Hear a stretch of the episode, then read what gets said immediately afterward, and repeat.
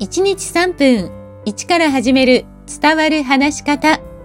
こんにちは。フリーアナウンサー、話し方講師、キャリアコンサルタントの三島澄江です。番組をお聞きくださいましてありがとうございます。さあ、三が日、お雑煮を食べていたという人も多いでしょうね。お雑煮は地域差がある食習慣の一つです。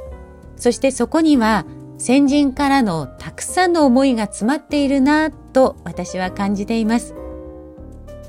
実は今年私久々に実家の福岡で過ごしているんです。私の出身地福岡のお雑煮は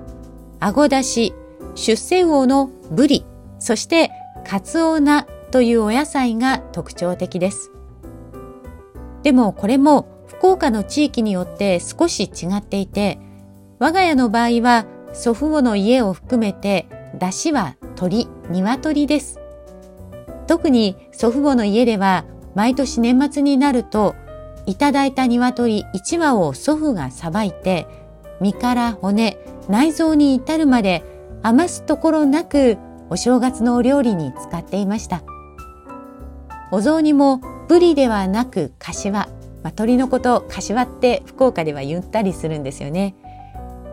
ただ私の母はブリが大好き、まあ、私もそうなんですけれどもなので実家ではブリと柏の両方が乗っているそんな贅沢なお雑煮でしたね。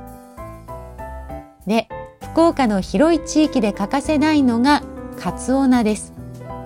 カツオナと聞くとカツオを使ったあのお魚のねカツオを使った何かですかと聞かれることがありますがそうではないんです。カツオナは九州北部が産地の油中の伝統野菜。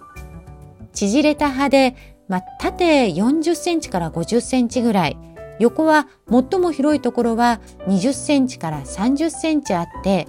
楕円形のような形をしています。真ん中に結構太い芯があるんですけれども、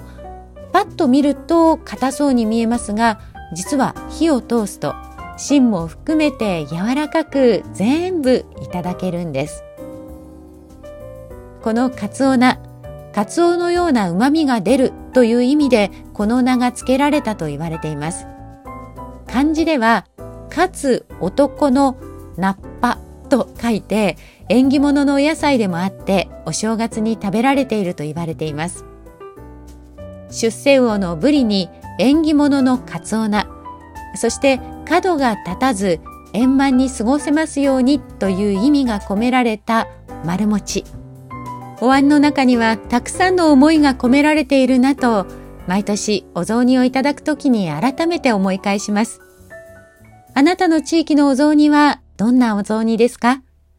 今日も最後までお聞きくださいましてありがとうございました。